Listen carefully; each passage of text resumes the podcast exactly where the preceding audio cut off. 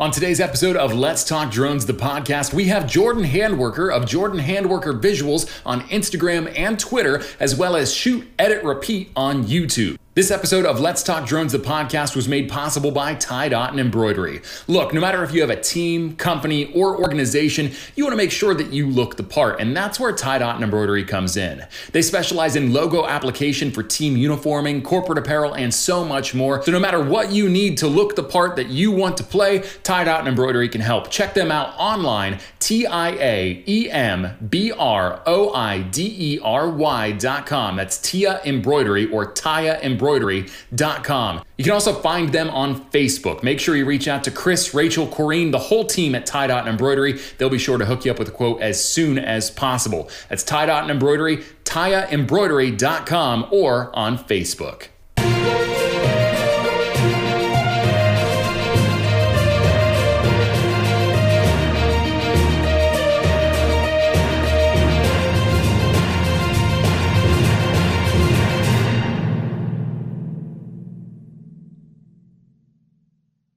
What's up? It's Chris, the Drone Geek, here with the inaugural episode of Let's Talk Drones, the podcast. And it is my honor to have Jordan Handwerker as our first ever guest on Let's Talk Drones. Jordan, how's it going today? Good, man. How are you? I'm not too bad. I'm not too bad. I was really excited and, and, and not to.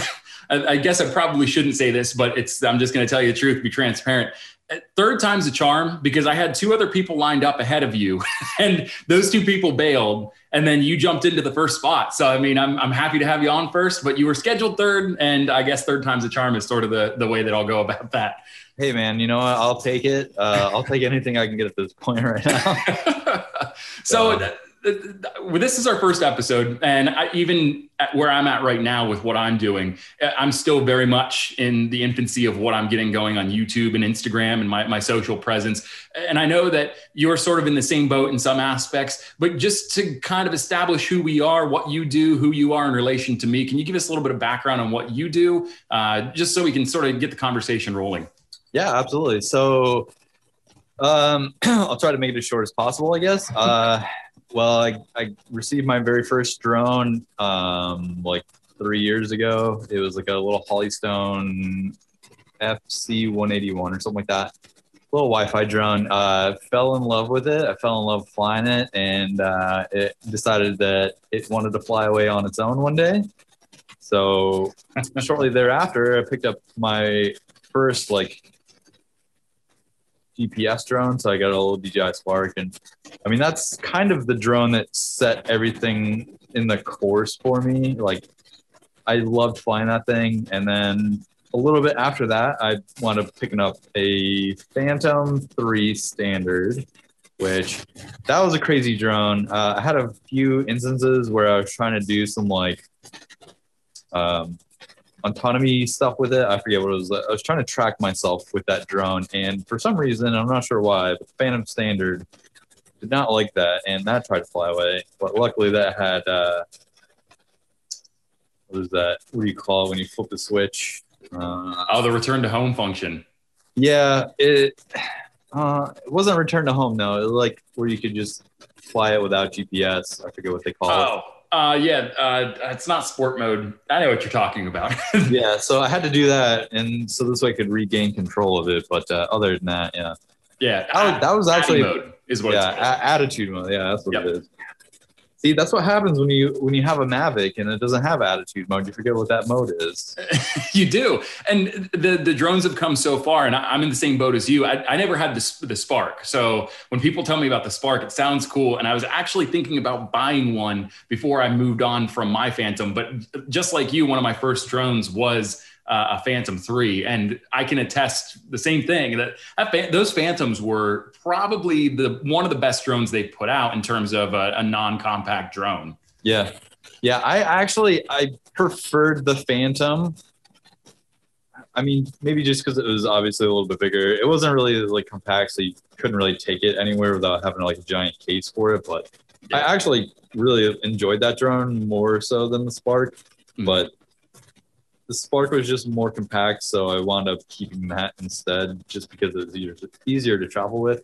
Um, but the Phantom, if that would have had like some OcuSync or something on it, like just being able to like not Wi-Fi, but I think that would have been a lot better, especially now with you see the Mini twos and the Mavic Air twos and stuff like that. Like they all come with OcuSync 2.0 or whatever it is, and it's like, man, if they would have put that onto the Phantom like standards and stuff back in like 2017, 2018, whenever they came out with it, like I think that would have been a game changer for the Phantom lineup. But oh, for sure, and I the the problem I because like I said, I had the Phantom three, and one of the problems that I had, and I know this was pretty widespread with Phantom three owners in particular, the gimbal usually ended up having some sort of a malfunction along the so, uh, along some line and in some capacity. I know some people that had the shock mount boards just go bad on them, so they'd get like really shaky footage, and they'd have to get it replaced, and that was a couple hundred bucks. And yeah. for instance, mine that happened to it, but then the other thing that happened to it is the gimbal it, no matter how many time I, times I auto calibrated the gimbal, it just wouldn't stick. Like it would slowly creep up as I was flying, and it had nothing to do with like wind gusts or force, you know, against the drone or anything like that. It was all just I could let it sit there on the ground, and the gimbal would just slowly pan up. And you know, you can only have it sent into DJI so many times before you're like, I, maybe it's time for a new drone at that point. Yeah, um, it, oddly enough that you say that my spark did that too after a little while so i'm not really 100% sure. Maybe it was just maybe wear and tear because i purchased my phantom used off of a, a kid that lived around here. He wasn't really straight up with me about that thing and so like i actually wound up having to take that to somebody to fix it. There's a guy that's local about an hour south of me in tampa and uh, he actually fixes drones. Um, I forget the name of his company, but he's pretty close. So I took it to him. He fixed everything up. He got me. Uh, I forget the name of the little cable that runs from the gimbal to the drone and stuff like that. He had to replace that and a couple other small pieces. But basically, once he did that, he, I mean, it was fixed. And uh, I actually wound up losing money selling that drone, but that's that's largely how it goes, though. I mean, it, it, yeah. I sold my Phantom 3 and I lost money on it as well. But it was like one of those deals where I either have to move this or it's going to sit here and collect dust and it's just going to go bad from not being flown or maintained properly. So, yeah. it, but you, that, that, brings me back to a point uh, that you just made that you brought up. The guy that you went to was in Tampa. You're based out of North Florida, correct? Uh, mm, I wouldn't say North Florida. I mean, we're more considered like Central Florida. So I'm clustered together with like Tampa, uh, New Port Richey or Pasco County. Hernando County is where I live. And then there's like Ocala and Gainesville. So, I mean, I'm right around in that area, citrus and stuff like that. So, um, what North you, Florida, North Florida is up there. What do you, what, what's your biggest challenge when it comes to, because I've been to Florida a few times, but I've been to like the Delray Beach area uh, you know Fort Lauderdale in that particular area. What's what's it like dealing with any kind of drone regulations that like counties or townships have? Now, obviously, the FAA takes precedence, so like as long as you have a uh, you know Class G airspace, you're you're good to go. But if if there's any launching or landing codes, how do you deal with that, or is it real strict there? What's it like? Um, so I would say around me, there's a Class D airspace. There's a KBV, which is our little Brooksville, Brooksville airport. Um, don't really have too many issues with that. There are a few runways. So I don't know how to explain this, but like our main road, which is US 41, also runs along the uh, in, inbound for airplanes. So that's actually kind of like a no fly zone portion of Brooksville. But other than that, uh, I mean, I don't really have a whole lot of issues here getting any sort of clearance or anything like that. Um, I mean, even if I have to, I use Kittyhawk to gain access if I need it. Uh, if I go down to Tampa, it's a little bit more difficult just because you have Tampa International you have Clearwater, St. Pete Airport. Then there's also MacDill, and then on Davis Island there's Peter O. Knight, which is kind of close to like the downtown area of Tampa. So there's a lot of air traffic uh, in Hillsborough County. So, I mean, if you go down to Tampa, you're basically having to request airspace if you can get approved for it. Um, also, probably depending on if you're flying commercially, I mean, obviously, you're probably going to want some insurance, but I would also probably think that even if you weren't, like, I haven't gotten to the point where I like I was in downtown, downtown. I've kind of flown around the outskirts, but I would think that at any point in time, if anything ever happened, because there's been a few times where I've been in Tampa and I've seen helicopters flying pretty low. And so once I heard that, I basically brought my drone down and kind of packed it away just because I didn't want to like get trouble type of thing. But uh, do you do you do what I do? Like when I'm walking here, even though I'm not flying my drone, if I hear like an airplane or a helicopter overhead, my immediate reaction is to do like snap up and see where it's you know where it's coming from. Absolutely. I mean, I I would think that most anybody, because I mean, there hasn't been, you know, an absurd amount of instances where you know planes and helicopters have come into contact with drones, but mm-hmm. I mean, when I was studying for my Part 107 test, like it, what I used was Remote Pilot 101. So like Jason Schappert, you know, giving all your information and stuff like he really kind of drilled it into your head. So it makes a lot of sense. Um, if you're in an, a controlled airspace or if you're around a controlled airspace, like I always kind of like try to keep my ear out. Like I don't really fly super far. I don't go past visual line of sight, especially here in Brooksville. I mean, there's really not a whole lot of like very interesting things to look at from the sky besides woods. Uh, downtown Brooksville is kind of cool, but it's kind of small. So I mean, that right there, there's not like like I said, there's not a whole lot. But I mean, anytime I hear planes or helicopters, I mean, I just kind of look around, and if it looks low, I'll bring the drone down. But I generally tend not to go over like 150 to 200 feet AGL, anyways. Yeah. So there's that. Um, well, you, I know some realtors want you to get like as high as you can to get pictures of like subdivisions and stuff, but yeah, you, I, you and I have had that conversation before on Instagram eh, because that's sort of how we got connected is through our Instagram profiles. But yeah. we've had that conversation how it's it's not really once you get past 200 feet AGL, it, I mean, it all sorts of sort of starts to look the same. So yeah, there are some cases where 400 feet is required, and you know there are those exceptions where you can go beyond 400 feet if there's a structure or something like that nearby. Right. But uh, overall, I'm we're in the same boat that you get over 200 feet and it doesn't. Uh, there's nothing special about it. You know, you sort of have to be a little bit closer to be make it interesting.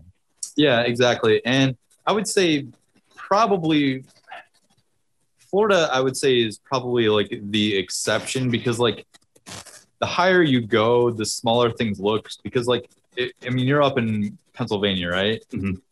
So you guys have like beautiful surroundings. You got mountains. You got all types of like like historic towns and stuff. And so I think that that kind of mixes in. Like if you can get a little bit higher, you can kind of get like the elevation and stuff, just because the mountains make the towns look so small. Mm-hmm.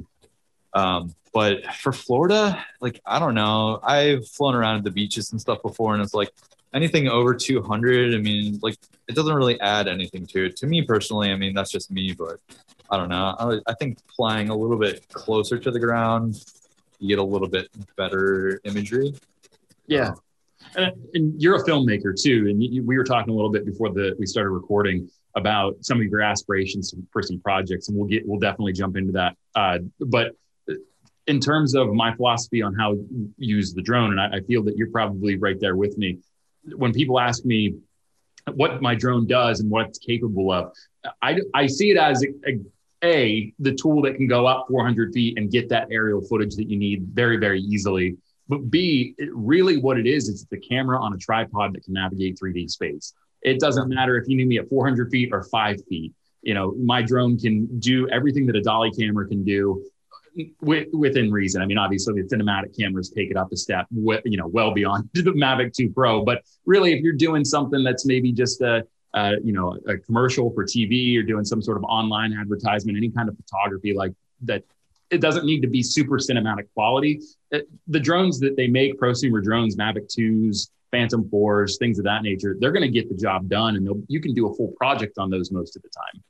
Yeah, yeah, absolutely. I mean, uh, one of my very first like gigs right after I actually passed my part 107. I had a lady she wanted me to come film her. She owns a bar down in Lutz, which is about 45 minutes or so from here, but she just wanted like all drone footage and stuff. Um, so just being able to not really even having to like film anything inside. I mean, just getting various angles from the air of her property and stuff like that. So, I mean, you can definitely use just a drone. Um, it's definitely a tool, and I mean, depending on how you use it, what kind of shots you get. I mean, if you're doing like uh like raise ups and then like tilting down the gimbals um i'm at a loss of terminology right now for the there's the, there's the rise ups the the i know what you're talking about the tilt downs where you're you're the drone's going up but Yeah, the camera's so, like, going, going down. Up. right. Yeah um, Um, there's dronies where you you pull back and you sort of reveal everything. Uh, and then the only other one that i can think of is like an orbit like where you're just Yeah, going around. uh, parallax um yeah i mean there's there's just there's a lot of varying degrees of what like how you can get good cinematic footage with i mean pretty much any drone. I use the spark for that. I mean it was 1080p at uh, 30 frames a second. So if you drop it in a 24 timeline you can put that down to 24p you actually smooth out the footage a little bit more. That's actually how i film on the mavic 2 pro. Mm-hmm. I shoot 4K 30 and then I just drop it down to a 24 frames per second in a 24 frames per second timeline. And it actually seems to smooth it out because I don't know, maybe it's just me, but I've noticed on the Mavic 2 Pro in 4K 24 that there is a little bit of like a stutter in the image quality. Um, I think filming in 4K 30 kind of like renders that a little bit better, but maybe Yeah. it's just something that I've noticed. But Yeah, and that's that's something that I, I you're not alone because that's definitely something that I've noticed and many other people that I've talked to as well. I recently posted a video to my Instagram, and one of the first comments somebody put was uh, it was it had a stutter. I think that's the exact word that they used. It's a little stuttery, is what they said, and it was because I had it set at 4K 24 for a project I had just shot as well. The the lead on the project wanted it 4K 24, so I typically also shoot 4K 30 because it's just so smooth, but after I doing a little bit of research, you can't eliminate the problem. 4K 24, you're always going to have maybe a little bit of a stutter on a Right. drone anyway. But if you take that that orbit or that movement that you would normally do at regular speed and you do it half speed, just slow your movement down a little bit, the 4K 24 can keep up then. But if you're right, if you're doing like a real fast droney backwards and you're shooting at 4K 24, it's going to be choppy the whole way up because it just can't quite keep up with the speed of the drone itself. Yeah, and I mean, it, there's always the possibility too. I I've talked to some people about this. It's like, so Mavic 2 Pro. I mean, you have the option for 1080p. I think 120 frames a second, and then there's 2.7k to 60. And I don't think that there's enough, like, unless you absolutely need to punch in. Um, I mean, if you have the option to just film in 2.7k at 60 frames a second and just do like some flow mo with that, I think that you're probably better off. Now, that's to say, like, if you needed to punch in, then maybe not as much, but I really don't think that there is a loss of image quality compared to 4K to 2.7K, especially when you're that high up with a drone. But that could just be my finding on that. So I don't know. Maybe, maybe it's just something that some people might want to consider. Um, Well, and- you sort of come at it from uh, like a lot of people do this, but you come at it from a different perspective than like somebody like myself. You started as a photographer and filmmaker, correct? Like that's that's what you did first before getting into drones. no, oh, you didn't. No, yeah. So, I mean, I I would do like stuff with my cell phone because I didn't own any camera gear at the time. But I actually, I mean, drones were my very first like step into any sort of like photography, and like I want to say maybe back in 2004 or 2005, like I maybe had like just like a cheap little crappy digital camera, but uh, I don't think I ever really grasped it like I have now, like just getting into like photography and stuff. So I actually started photography Uh, I bought my first camera. It was like a digital point and shoot Mhm. in September of 2018. Was it? Yeah, 2018. Well, no, wait, 2019. I'm sorry. lose, yeah. The older I get, the, the the quicker I lose track of time. yeah, no. Okay, so that's what it was. All right, yeah. So I, I had the spark and everything, and I did the gig for the lady for her bar in Lutz, and then I went out and I bought the digital camera like a couple of days later, and that was in September of 2019. Because then shortly thereafter, I went to Colorado and I wound up selling that camera at the beginning of 2020. That's what it was. okay. So See that, and I just learned something new, and I don't think this is, this is something I've never asked you before. I, I don't believe, but I you had me fooled because you know, I mean, you know a tremendous amount about how it compared to me anyway. At least in, in my mind, this is how I see it. You know a tremendous amount about how cameras work, the frame rates, how that plays into the actual quality of the footage, how to edit that footage in, in a way that makes sense for your project. So you've you've got sort of that part down more so than I do. And you had me fooled to the point that I thought you started as a photographer and filmmaker and then added a drone to your arsenal. But you got into it, you got into photography and filmmaking the same way that I did for the most part. I, I also started at the drone. yeah, so it's it, was really funny because like being a, a younger like artist, photographer, filmmaker, video maker, whatever you want to consider that. Like, I actually, I actually watched as many like tutorial videos on YouTube. So like Peter McKinnon, Billy Kyle, Matti Haapoja, um, basically just anybody that was into drones and like had more like uh, Jeven Dovey, I think is his name was like there's just there was a lot of people that had like tutorials and stuff on how to get like better footage and what frame rates and stuff were like potato jet um everyday dad another one so like everybody every single one of those people that had like some sort of a tutorial video on like how to get better footage and how to like edit them and stuff like that like i constantly watched and a lot of videos too. Like I would watch like those montage videos of like Casey Neistat and Peter McKinnon, Mhm. and every like all of them would put out, and like I would just kind of like I would watch them and I would kind of like mimic like how they were splicing it together. Like most of everybody used like jump cuts, so I was like, all right, well maybe that's what everybody's doing. So just I just made like jump cut videos and. I wouldn't even say like I wasn't even really good at like color grading. Um, I'm getting better. I'm still not that great. So there's always room for improvement. But I honestly like for the least amount of knowledge that I had, I just watched as many like tutorial videos and stuff about like drones and cameras and I just I gained as much knowledge as I could to kind of like put myself ahead in that point. Mhm. So Yeah. And everything other than that, I just kind of kept learning. Yeah, and that's that. that You said it. The there's always room for improvement. And growing up, I played sports my entire life, and that's something that every coach that I ever had always told you. You know, there's always room for improvement. You might think you're the best, but you know, there's always somebody that's a little bit better. And uh, they just always preach that there's always room for improvement. But it hasn't really set in with me the way that it has with filmmaking, photography, because it's it's like you do something and you take this next step on your own and you think, man, that that photo looks much better now that I've done this. And whether you're just playing around or you learned it from somebody else, it's just that one little aha moment that you get every once in a while that sort of keeps fueling that fire to keep getting better.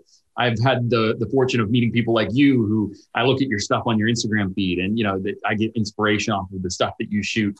Uh, you know, I look at uh, guys like John Kincaid, who's a photographer in Bora Bora, who doesn't necessarily specialize in drones, but he does a lot of cool stuff with drones, and he does a lot of cool photography naturally in Bora Bora. And he's he's taught me how to do different types of things in Lightroom that I, I didn't know how to do previously. So there's there's this really great community, and you just have to tap into it. And, and another guy, I don't know if you mentioned in uh, the people that you watched on YouTube, but the people at Drone Film Guide do a fantastic job on YouTube going through how tos on you know what settings to put your drone at how to color grade footage appropriately it, all these different things. And just taking the time to sit down and watch that stuff you learn a lot. And there's just that like i said that constant aha moment that you get from working in the industry you work in. Oh yeah absolutely. And even even with myself it's like i continue i continue to try and push myself like whether it's like drone photos or drone videos or just like camera camera photos and videos and like just making like montage little things. And it's like you get to that point where where it's like what if i what if i use this gradient filter and then you're like oh man that's how like i've seen photos that look just kind of like this and you're like that's how they're doing it or they're using like the adjustment brush in lightroom and then they're you know like they're using the adjustment brush on like a certain portion and bumping up the highlights or you know pulling down the shadows or whatever to kind of give it like that more like contrasty dramatic feel mm-hmm. and eventually like i watched i've watched some tutorials on things mm, it was more like for like photoshop and stuff like how to like remove things and and do other stuff like that but um i personally like i I didn't watch as many like tutorial like how to edit photos videos because like I always I always felt like it's the same thing when you're painting. Like if you paint the same painting that somebody else paints, like basically you're just kind of copying them. And I'm not saying you shouldn't take inspiration from seeing somebody else's art, but when you really sit down and you kind of figure something out for yourself and then you can apply that to your images a little bit differently than somebody else might. And so, like, I always kind of edited my photos that way. And I always took criticism because, like, if somebody was like, you know, this, I, and it's to sound super weird. I used to go on Instagram and I would actually, I would screenshot people's photos or like save them somehow. And then I would edit them and I would send them a message and, like, hey, you know, um, I really like this photo. I think it's pretty dope. I'm a big uh, beginning photographer, and I would like, you know, I edited this photo. Can you tell me what you think? Do you like this a little bit better than the one that you have on your profile? And like, mm, I would get a lot of positives, but then there was also the people that were like, you know, that's cool and all, but I don't really like how you edited this type of thing. And like, they would explain it to you, or you just ask them like, well, what do you mean? Like, what didn't you like about it? And I know as weird as that kind of sounds, because like you're not expecting somebody that you don't know to be like, "Hey, I edited your photo for you," but it kind of gave you, or uh, at least it gave me a sense of like more of like how I wanted to kind of like tailor the way that I edit photos.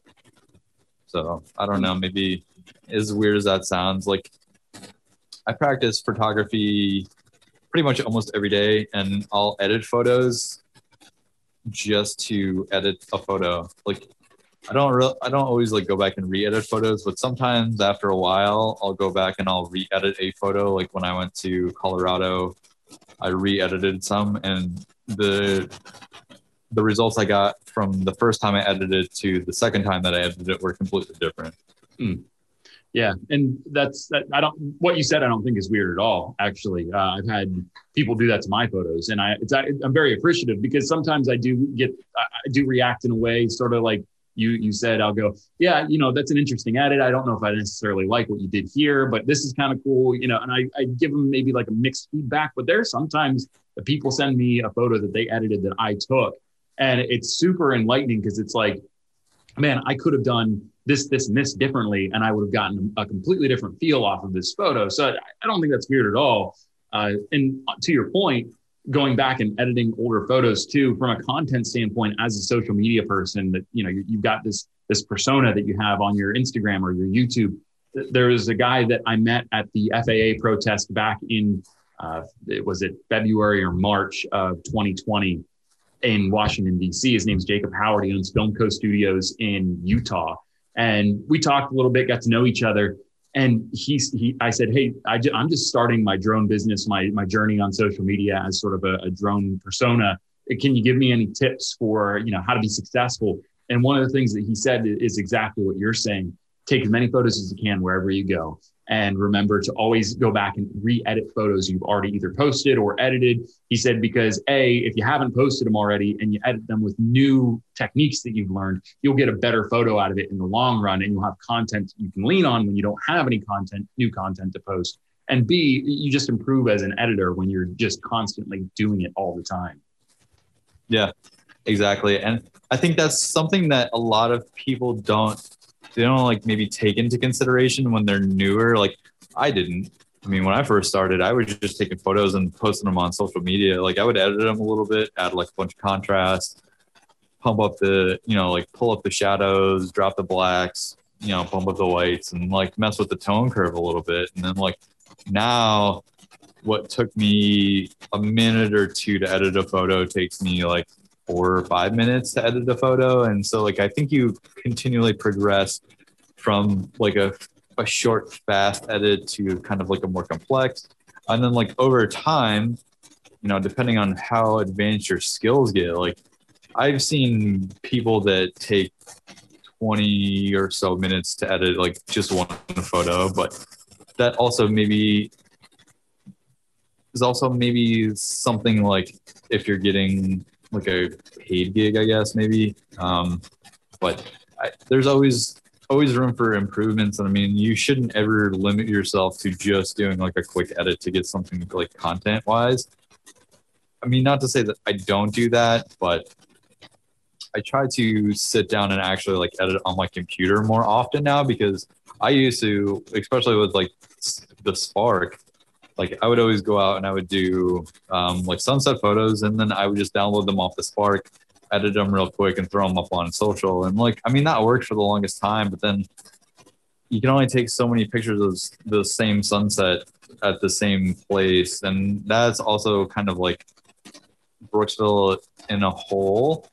Like, there's not really a whole lot of places to go to fly drones, which kind of sucks. But I mean, there's the beach, there's like the downtown area, and so like I just kind of got, I wouldn't say like tired of the drone sunsets, but I just, I wanted it to be like more from different places and like, there's just not like a whole lot of them here. So like I would have to drive a certain, you know, like down to Dunedin or down to like Clearwater or Tampa to go like fly different places.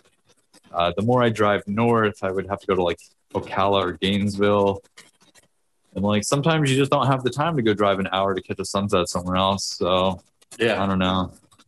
Yeah, and that's that's I think that's the challenge in our industry is you with a drone. I mean, I I don't know if you've ever flown inside for any projects like paid or not, but I've done it maybe a handful of times. And first off, nobody really wants to see. Uh, it's not that nobody wants to see it, but anything you can capture inside with a drone, you can capture with a handheld camera. So it's it's sort of overkill to fly unless you're using it for a very specific shot that you can't get with a handheld camera. But those are few and far between. But that that seems to be the biggest challenge is we have to deal with the time of day. I mean, the, the bottom line is if it's dark, you know, you can fly a drone all you want. You might get some cool shots of the city with the lights all lit up, but it's sort of to your point about seeing the same thing over and over again it, you know you can only take so many nighttime shots or after the sun goes down. So you you sort of are dealing you're working on a very limited time basis to get interesting shots. And when you have to drive an hour to go see something or do something different you know there's an hour of your day already eaten. So now you, you've got even less time to to shoot something. And then it goes into planning out how you're going to fly around this object you know understanding where you're allowed to take off launch land operate from uh, all those things come into play. And i think that's something that people that don't fly drones or don't fly drones regularly don't understand is when you're when you're doing it for content purposes there are several layers to it. And you know if you're stuck in a place that doesn't have a lot of interesting things to shoot it, it makes it very difficult to create content because now you're working against the clock as well. Yeah. Yeah absolutely. And like I mean, I've basically, especially here in Brooksville, like I've flown downtown, I've flown at the beach, like our little two portions of the beach, and like I'll go back there sometimes just because you know I post something new. Um, but I mean, I don't know. It's like really, it's it's so hard to like take into consideration like how much effort goes into just taking one photo for social media. Mm-hmm. And especially like if you don't, that's why I said like PA and like even people who live in Colorado and you know some of those states that are just up north that have like a, a beautiful mountainous terrain. Like you can take as many photos of those. I don't think those would ever get tiring. Uh, our beach here is like a very small little like islandish thing.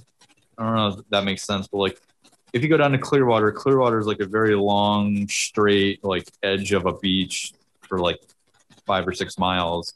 Here it's just like this little like roundabout type of thing that like you go sit at the sand in, and it's like mm. you can take a couple different you know angles of that and do it at different times of the day and stuff. But like sunsets sell, man. they, they, like, they do. It it's it's interesting to see the the types of accounts that jump on my Instagram posts too, and it it really comes down to a couple different things. One, where you take the photo at, because you're going to attract when you use those hashtags or you use that locality to tag your photo. Eh, you're going to get those local people that are interested in seeing that. But B, the, the other thing that comes into play is exactly sort of knowing what catches eyes. And when it comes to drone photos, eh, sunsets certainly are one of the top two or three types of photos you should certainly be thinking about taking because they they do get traction um, and they they definitely sell, I guess, for lack of a better term.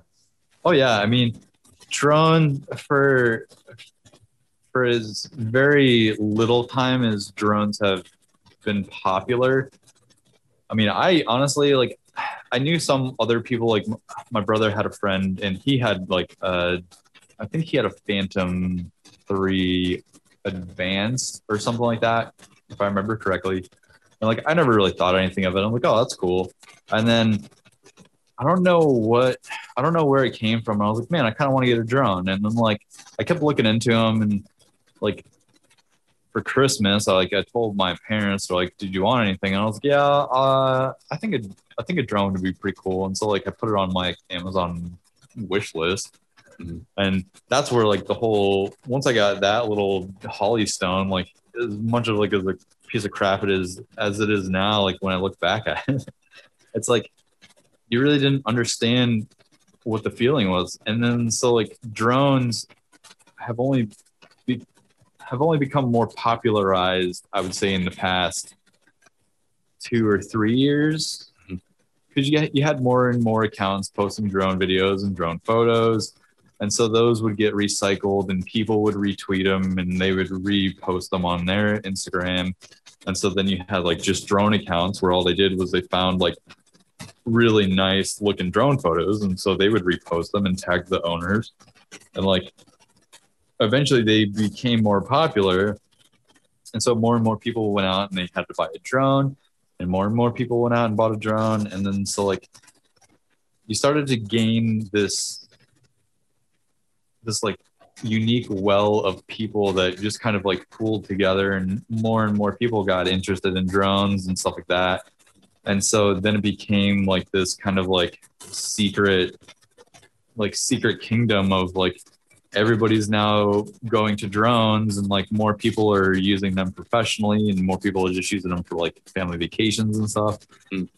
and so eventually what happened is it just blew up and now it's like I don't want to say almost everybody's content looks the same, um, but there are very certain degrees at which I would say that content differs from person to person on like social media now, mm-hmm. uh, especially from drones. Like, so depending on where you live, I think that you have a better stance because, like, I can almost guarantee you there's probably another 30 to 50 people that take very similar photos to yours after seeing what you do. Mm. And like I feel the same way as like I copied somebody else because I saw pictures that somebody else took. And so like I did the same thing kind of. Mm.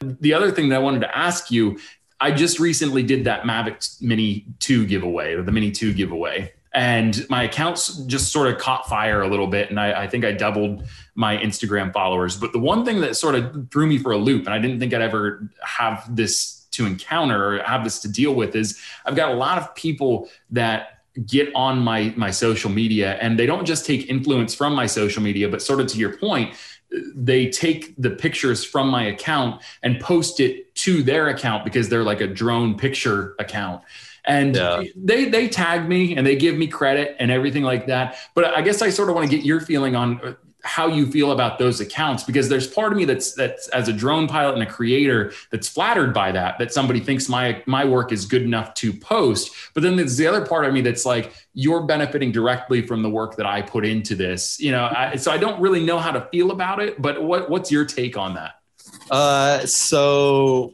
it's happened to me a couple of times. Uh, I don't know if it's happened anywhere else that hasn't posted me uh, or tagged me in my post. Um, but there's another like local. There's another local account, and they like they kind of like mismatch pieces of like photography from different people, and they'll tag you in it.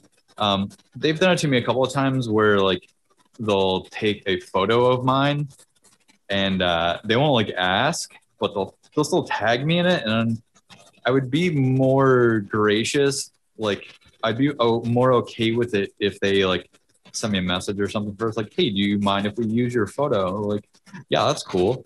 Mhm. Just you know, don't just you know take it and repost it. At least ask. I mean, ninety percent of the time, I can almost guarantee you, people are going to tell you yes anyways. But I, I mean, just I've always I the way that I grew up and the way that I was raised was like you know ask first and then like if they tell you no then it's a no and if they say yes then that's a yes. Yeah, and So- that's and I, I just want to be clear too if there are any of those instagram accounts out there that do share my stuff first off i i there are a set of accounts especially local here to lancaster that repost much like you say they repost uh, it's sort of a hodgepodge. I don't want to say hodgepodge. That's not the right word, but they mix and match photographers and they post the content that we post and they, they share it and tag us and give us the credit.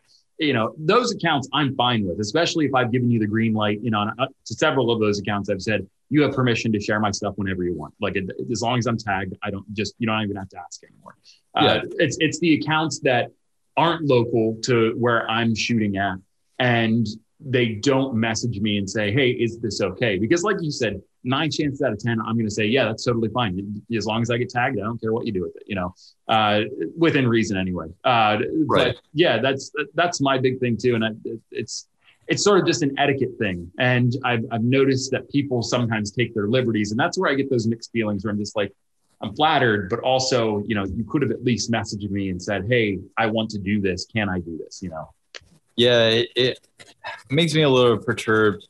Uh, like I said, uh, it's happened to me a couple of times where like I would, I was tagged in the photo. I just didn't know that they were using it on their account, type of thing, and it was like, like a little like heads up before, like, hey, you know, we we really like this photo. Do you mind if we use it? Like, I would have even like emailed them the photo at like a higher resolution at that point Yeah. but it, it just seems like all they did was they found it either like on my social media account and either screenshotted it and reposted it or i don't know how they reposted it but basically i was just tagged in the photo and i was like there's nothing else other than just like hey thanks for letting us use your photo and i was like cool you didn't ask but all right whatever as long as i'm tagged in it that's like cool i guess but Yeah. like i don't know because like i don't know if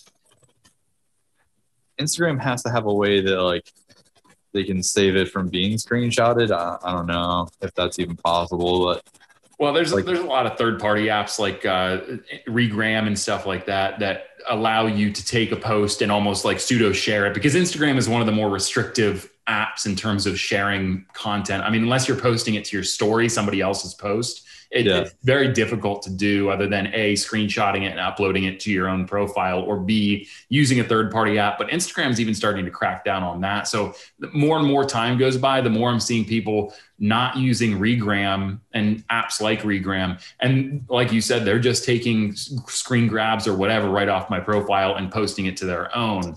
And so it is an interesting how that's, I know Instagram's trying to protect the integrity of their platform by preventing third party apps from getting too heavily involved in, in their content and the content posted to their platform. But it also opens this door of now people are just blatantly taking screen grabs and posting them with or without permission. And it it does two things. One, you can do it without permission and sort of end up stealing the work of somebody that put it out there. And then two, it also just sort of destroys the integrity of that work because it, you know, just like all other people that are in visual media know, if you do a screenshot, you're going to lose so much quality on the image itself. You would rather that person reach out and say, Hey, can I use this? And you go, Here is the actual file so that you get the best pro- possible quality out of this post as you can. Yeah. And that's like, like that's why I said like even if they like just reach out to you first and they're like, hey, do you mind if I use this on my account? Uh, you know, like I do a repost account. I'm like, yeah, that's cool. And you know what the mess up thing too is is like a lot of those counts have like they have like 10 20 30,000 you know followers or whatever. And it's like the people that they're reposting those images of have like 2 3,000 yeah that's exactly that's exactly it. And that's the that's the thing that, that that becomes somewhat frustrating through the whole process. But I, I guess there's there's no real stopping it. It's it's it's a problem I don't think will ever go away. But that sort of segs me into the next thought that I, I wanted to talk to you about, is, and I, I have this conversation with just about everybody, but uh, one guy in particular is Forevermore Media on Instagram. He and I talk back and forth about this, he's going to be on the podcast at a later date. Uh, but it work for exposure. Uh, I know that as a creator, you've you've run into this because ev- just about everybody has you know, can you give us some uh, some insight as to how you handle that? Because I know a lot of people that are just getting skin in the game and starting to to learn about how to sell this this work that they're creating. Uh, that's one big problem, one big hurdle they have is I don't want to burn any bridges with these people that are coming and asking me to, to shoot this media for exposure, but at the same time, like this is still my time and my skill set that is sort of being taken advantage of for what is essentially free. Uh, do you, how do you handle that as a creator? Um, well, and so I think that it kind of plays into a few different things. First and foremost, first and foremost, it it really all depends on I would say you as the creator because you're the one that's using your time, your energy, your efforts.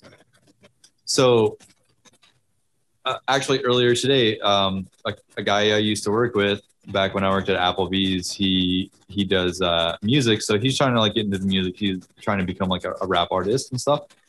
And so like I kind of hadn't talked to him in a little bit, and I actually saw him outside of my other job that I was working recently, and he was like, "Oh hey man, how you been?" Blah blah blah. And so like uh, eventually we like got to talking, and I was like, "Oh yeah, hit me up on Instagram or whatever." And so like I did photos for him earlier today because he wanted some stuff to post on his social media, and he was like, you know, can you can you get me? And he was actually going to pay too, but I just told him like, you know, I'll do a pro bono. That's cool, man. Um, so I would say, in all honesty, it's it's up to the creator. Um, if you want to do it for the exposure or just for like a beneficial factor, like I I haven't done a lot of portrait work or like portraiture photography. So like I was just like, you know what? I'm like, he's a cool guy he's trying to like get himself started. And so like I'll do it for him for free. I don't care. I mean, it took me 20 or 30 minutes to take, you know, 25, 30 photos or whatever, and let him decide whatever ones he wants to keep.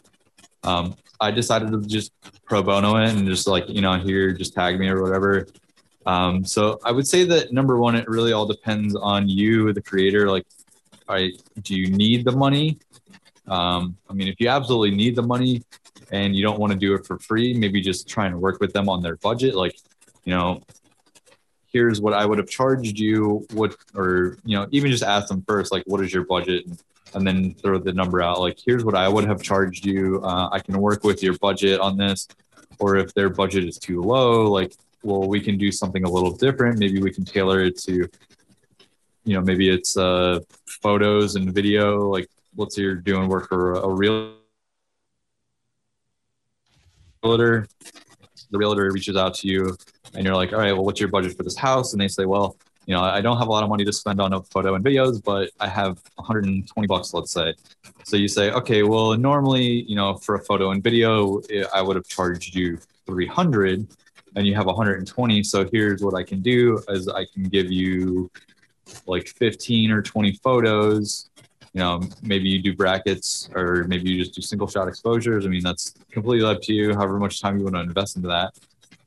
Um, maybe make them like a 30 or 45 second video, just kind of like a montage clip of like the house. So you get like, you know, a top down shot of the house. Maybe you like you're coming down with the drone doing a top down shot, and then you do like a parallax.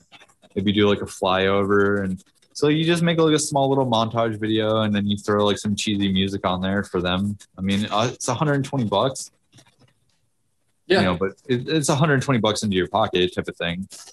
Yeah, and I think that's that's the the best advice you could probably give is it, every there's no one size fits all. I think that if you're too stubborn about charging money and you know st- sticking to your rate on every job that comes your way you start to become known as the guy that's a little bit too difficult to work with because people do really appreciate flexibility especially when it comes to their budget. So if you're able to help work with them on that you, you tend to rub them the right way and then they tend to either refer you or come back to you when they need somebody again. So i i agree that sometimes it's it's one of those deals where you just have to look at the situation. The big thing that i try to evaluate is first off is this a business or is this a non, for or a nonprofit, a not for profit? Because that's a huge dictator as to whether or not I'm going to stick to my figures, the ones that I, you know, I, I swear by, or if I'm going to play ball, for lack of a better term, and help them with their budget. The other side of it is too, sort of like what you were saying if it's a startup, if it's uh, somebody that's just getting their feet wet in their industry and they need to put something out there that helps them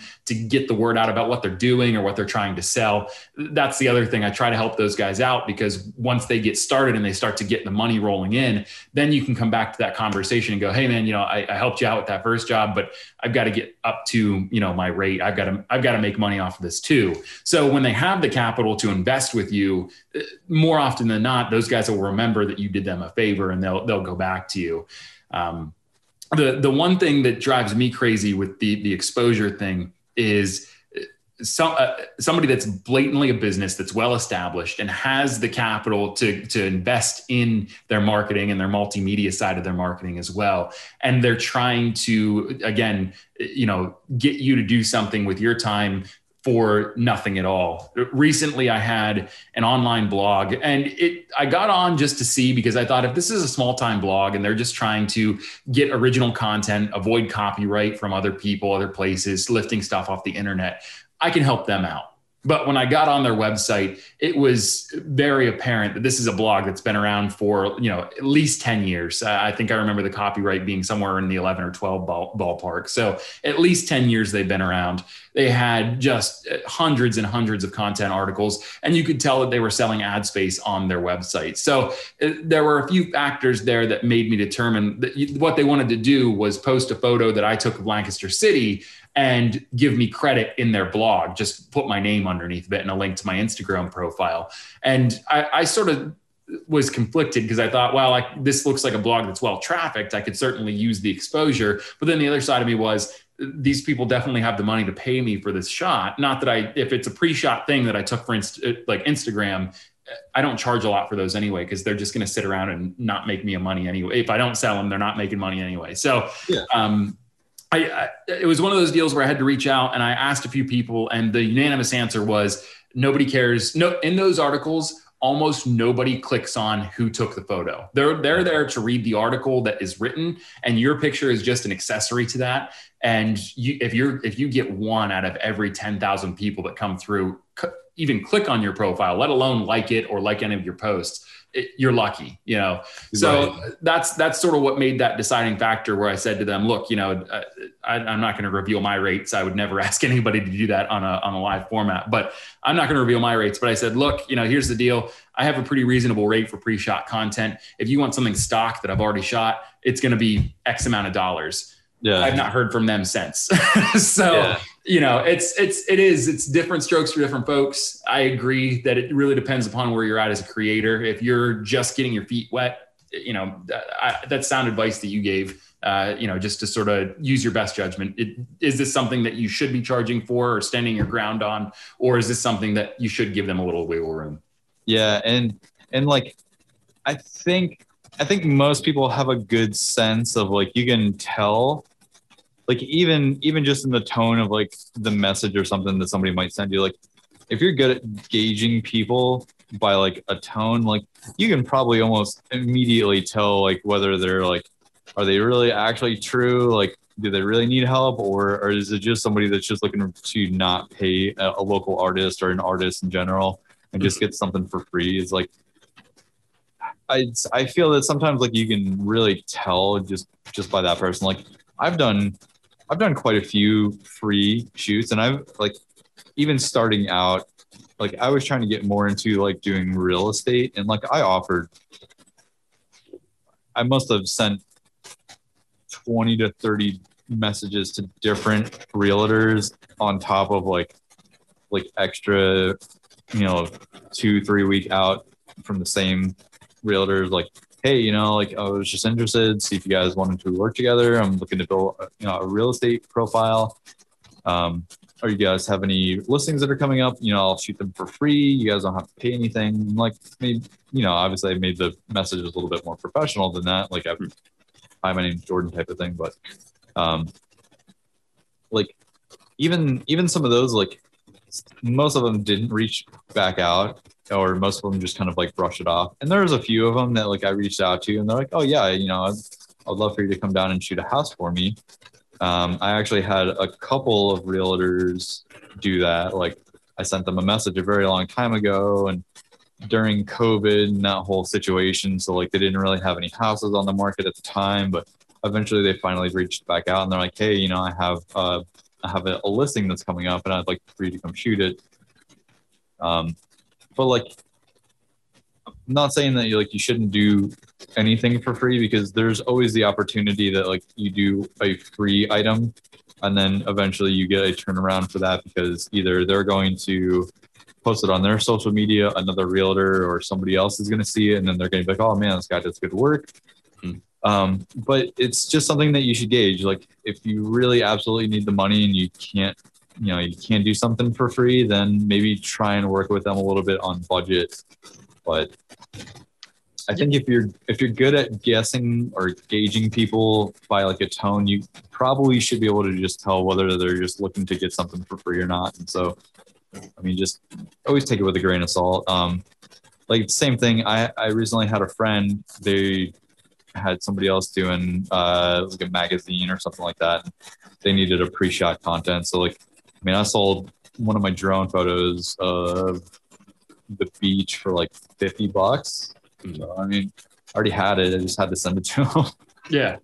And, and I think that you, you, it's a, it's an interesting point too that, and there, there are ways around, like if you're going to charge, if you, if you absolutely want to charge somebody going the extra mile to I, I, call it value added uh, to the things that you're selling them. So I recently had a guy contact me. Uh, he's doing a startup insurance company in Lancaster, and he wanted to use a picture that I took and he asked if if I if he gave me credit if that would be okay. And I responded I said hey look you know I I don't typically do work for credit. Uh, at this point I, I, am charging for everything that I shoot if you want to use it. I said however you can buy a license off of me for this photo for a lifetime. Use it however you want wherever you want as many times as you want for X amount of dollars. And you know he got he came back and he said hey I totally get it. You're a businessman. I'm a businessman. I you know I'm happy to do that. And when he showed that willingness to work with me uh, that's when I sort of opened up the floodgates and said, okay, I'm going to go the extra mile for this guy. It's only, you know, maybe 50, 60 bucks for me in my pocket, but,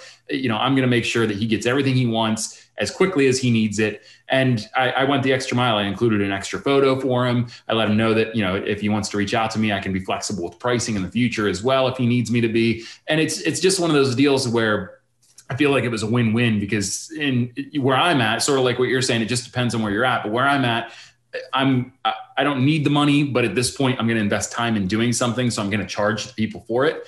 But I'm always going to make sure that if I chart, if I quote you, you know, hundred dollars for X amount of photos or X amount of video or X minutes of video, I'm going to give you, you know, maybe 50% more, even maybe double what I promised you in terms of the content you get in return. It's just, I'm guaranteeing you, you're going to get this much. And I think that people appreciate that.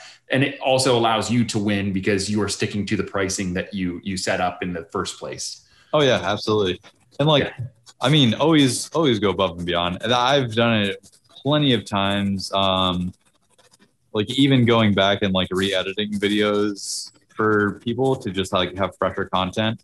Mhm. Um, but I mean, especially with real estate in general. I mean, with real estate, I I shoot well over the amount of photos that I charge them for, and I'm like, here's all of these photos. They're all edited.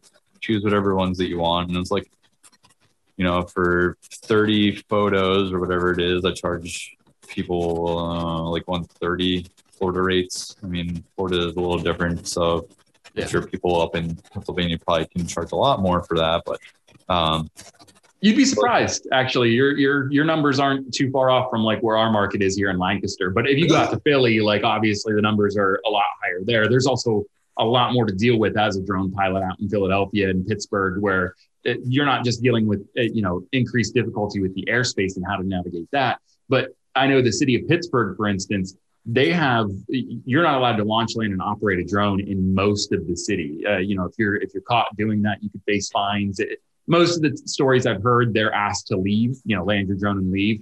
But you know, the the city of Pittsburgh takes it very seriously, and you're not even really allowed to operate your drone within the limits of the city, is from what I understand, anyway. Um, interesting.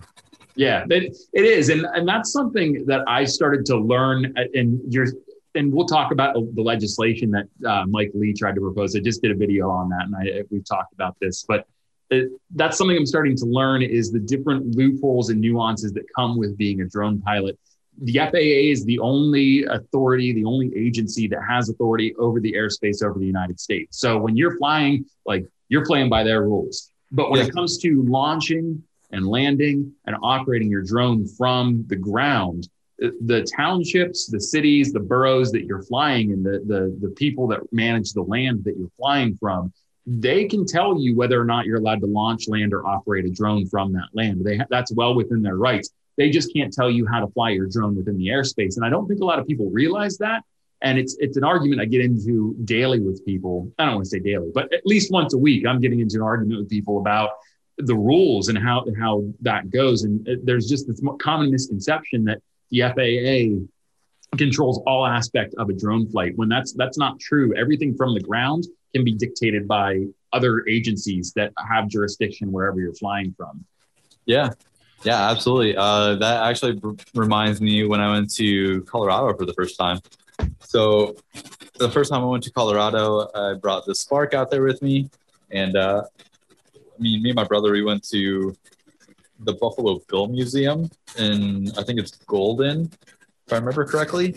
Uh, it's pretty close to the Coors Beer Brewery, and uh, so we were at the Buffalo Bill Museum on top of this mountain ish. I forget which one it was exactly, but so we were like in the parking lot area of the museum, and there was actually no, there was no signs or anything that said no drones, blah blah blah.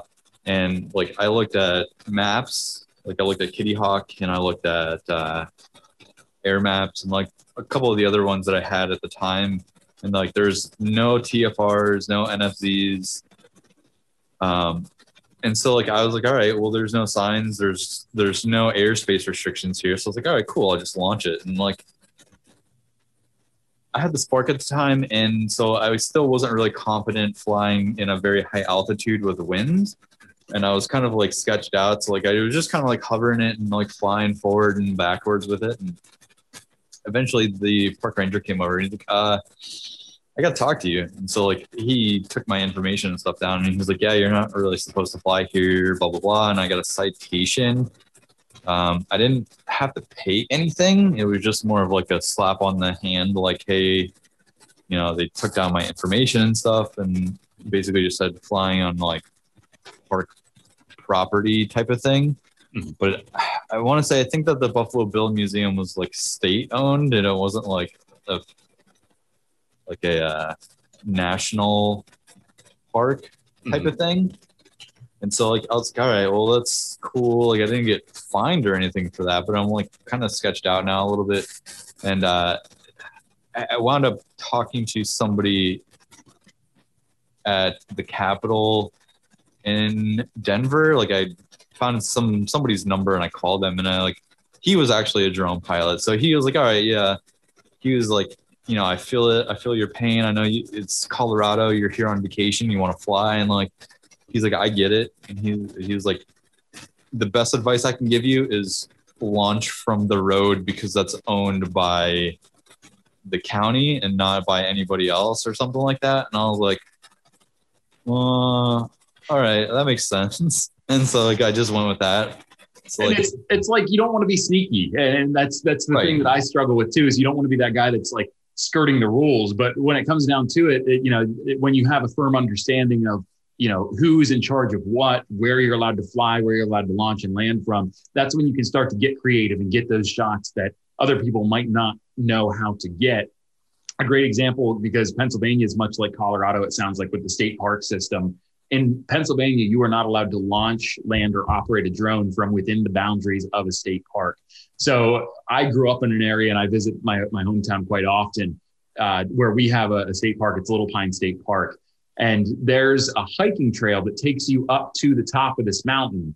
And the trail actually leaves the boundaries of the state park. So uh, recently I was able to take that hike with my sister, her fiance, my, my family members. And launch the drone from just like literally maybe 100 yards outside of the boundaries of the state park and get the shots. And of course, I was contacted almost immediately by DCNR, who get, patrols the, the state game lands and the state parks in Pennsylvania. I was contacted by people that, you know, were sort of rabble rousers and wanted to cause trouble for me, telling me, hey, that's illegal. You're not allowed to do that and you know all i had to do is provide flight logs and i didn't provide it for the people that were just randoms. But dcnr when they were like hey you're not allowed to do that i just provided them the flight logs and said i didn't do that. You know i, I was i'm allowed to fly over your state park as much as i want but you can see quite clearly i launched land and operated the drone from this position outside of your state park the entire duration of my flight so it's it's one of those things where I I used to get real sketched out too because it was one of those deals where it's like I don't want to get in trouble, I don't want to end up getting fined or go to jail or anything like that. But when you get that firmer understanding and you're able to back up what you're saying to these people, it makes it almost laughable sometimes because it's like, yeah, I, I followed the rules. I, I, know that you're you're you're sketched out because I might have been doing something I wasn't supposed to, but here's right. proof that I wasn't. You know. Yeah, and that, that's the thing that I think a lot of people fail to understand because I, I wouldn't say that I mean people that own a drone understand and like so they'll read into the regulations I would say I would say at least 80% of everybody that owns a drone has probably at least at some point in time either watched a video or read some sort of an article or information about like drone regulations or drone laws or something at that point. There's like a very small percentage of people that just bought one and didn't care. They just wanted to fly. And so like that kind of that leaves that small gap to for the rest of us to kind of like have to deal with their consequences. Mm. but i mean when you really look at it as a whole it's like so if the county owned the road inside of a national park like it's still a national park you can't fly in it but if the county owned it, I mean, technically you could take off from that because the county owns the road and not this, you know, the National Park Museum. But like if you're flying outside of the national park or a state park that it has like a no drone sign, uh, no drone sign, it's like you're kind of like you're jumping the fence, but they don't own the airspace. And so like that's what i think a lot of people don't understand. And it's like i mean yeah technically you're not you real realistically i don't think that you should do that especially if it, it's a national park because national parks have a lot of restrictions um and like they have a lot of protected species and stuff in there. It's like i think i was reading i was looking up something uh because if I was able to fly in a national park, it would be the Redwoods National Park. I just I think that would be like I mean, those are giant trees. Like, how would that not be cool to like fly through them, type of thing? yeah. Um, but from what I understand, is you so there's like a legal loophole. You can apply for a permit to film, and I think drones might be included in that. But you have to you have to apply for the permit like months or years in advance, and then you have to pay like a really big fee to get the permit. Mhm. Um, but not everybody's going to do that. I, I think if I remember correctly, the permit for the redwoods thing was like three thousand dollars or something crazy like that, and it's like, I mean, I guess if you wanted to get like a cool shot or whatever, but Yeah, know. and it's like you sort of have to be a businessman at that point or a business person rather and do the the cost analysis like if i invest this $3000 and i get in it, you know will i be able to use this footage in a way that i'll get a return on my investment because if if not then what's the point other than this is really cool footage Right. but that's that sort of brings me to another point too and uh, you know just to sort of segue the when i visited utah we flew in goblin valley state park and not all of the state parks in utah abide by this this logic or this process but the majority of them do. You you're not allowed to fly in those state parks without a permit. So the state parks in Utah charge anywhere between 20 and 25 dollars for a day pass. And you and I have talked about this before and this has come up on the table especially with you know uh, ironically enough Mike Lee the senator from Utah. And taxes and fees for drone flights largely i don't agree with it. When it comes to flying in your city or your neighborhood or flying somewhere that doesn't have any sort of relevance or significance it- you shouldn't have to pay. I mean it really should just be as simple as as long as the the county doesn't have any rules about launching and landing drones you should be able to just throw it up and go without Yeah. any kind of payment but i do like the idea if we're talking about state parks where you're not allowed to necessarily fly within the boundaries of a state park adopting the system that the Utah County or the Utah state parks have adopted, where you can buy a day pass for like 20, 25 bucks and have free reign of the park as long as you, you know, you you check out and you're able to do it responsibly. So uh, that that's something that I, I know you and I sort of share the opinion of. It, I, I certainly want to see something like that, and in a way that it doesn't make it more restrictive, but it makes it less restrictive. I think most drone pilots to get footage that they want, especially of these really well preserved and untouched areas like state parks for the most part, uh, would pay the 20 to 25 dollars to be able to do that without any, any kind of a hassle.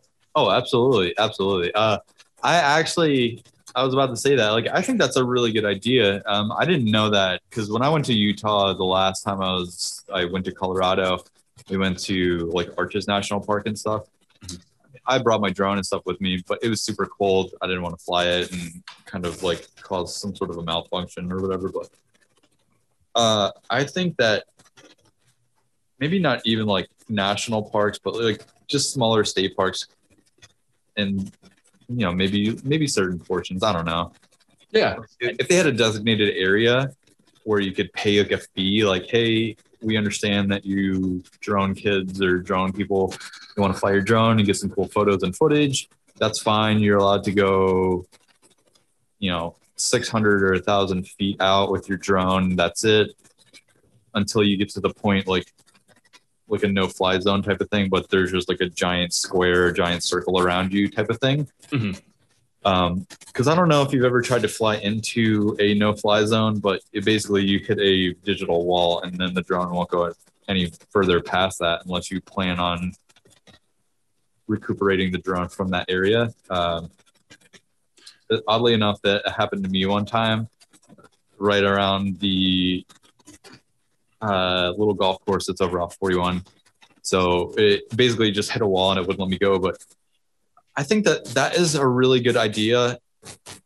You know maybe 35 40 50 bucks or whatever. Like i would even pay like 50 bucks to even just like even if it were in like a giant like circle like it couldn't go past like a certain point like like an interior like fly zone Mhm. of like a thousand foot circle or something like i mean even just it's kind of limited but i think it's a cool idea that like you're just able to fly in a place that you're not technically allowed to fly type of thing.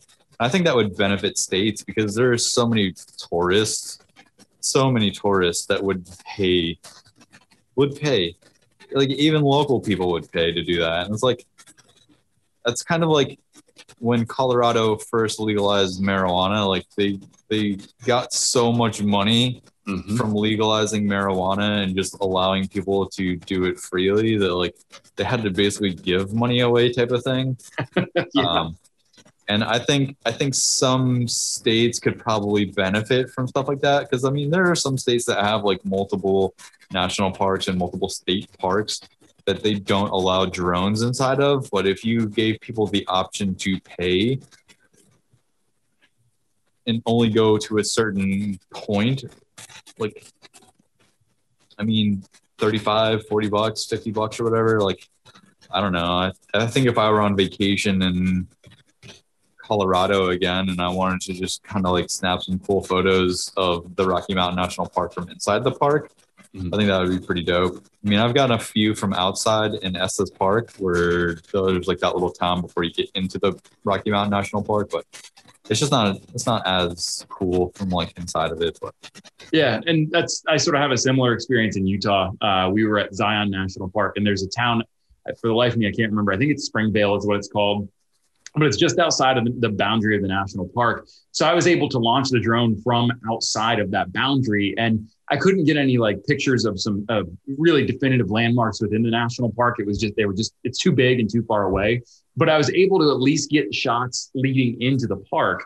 And, you know, I guess with state parks more so than national parks, because national parks have the protection of that no fly zone from the FAA. Uh, state parks should sort of just get on board with it and take the money they can get from charging for day permits with drones because otherwise i'm just going to go right outside your boundaries and i'm going to fly the drone into your park and yeah. you know it, it, there's the visual line of sight argument but the fact of the matter is if somebody really wants it bad enough uh, they can break the rule you know it's it's it's not a matter of proving that it's a matter for the state parks of proving whether or not they flew within the boundaries of their state parks so if I can right. get the footage anyway, especially with these drones that have a range of, you know, five miles in, in optimal conditions, you might as well make money off of me, you know, because yeah. if I'm, if I'm able to fly closer so I can still see my drone and I don't have that headache of visual line of sight, you know, I'm going to pay the money. I, you know, I, I don't, not everybody's going to be like me. Most people, or some people at least, will want to still fly from outside the,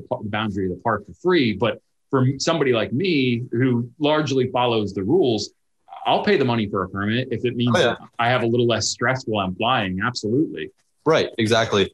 And that's what that kind of brings me back to the point I initially made. Like, there is technically, I think, a legal loophole of like getting a filming permit because you have to remember that there are people that do like national parks documentaries and stuff. Mm-hmm.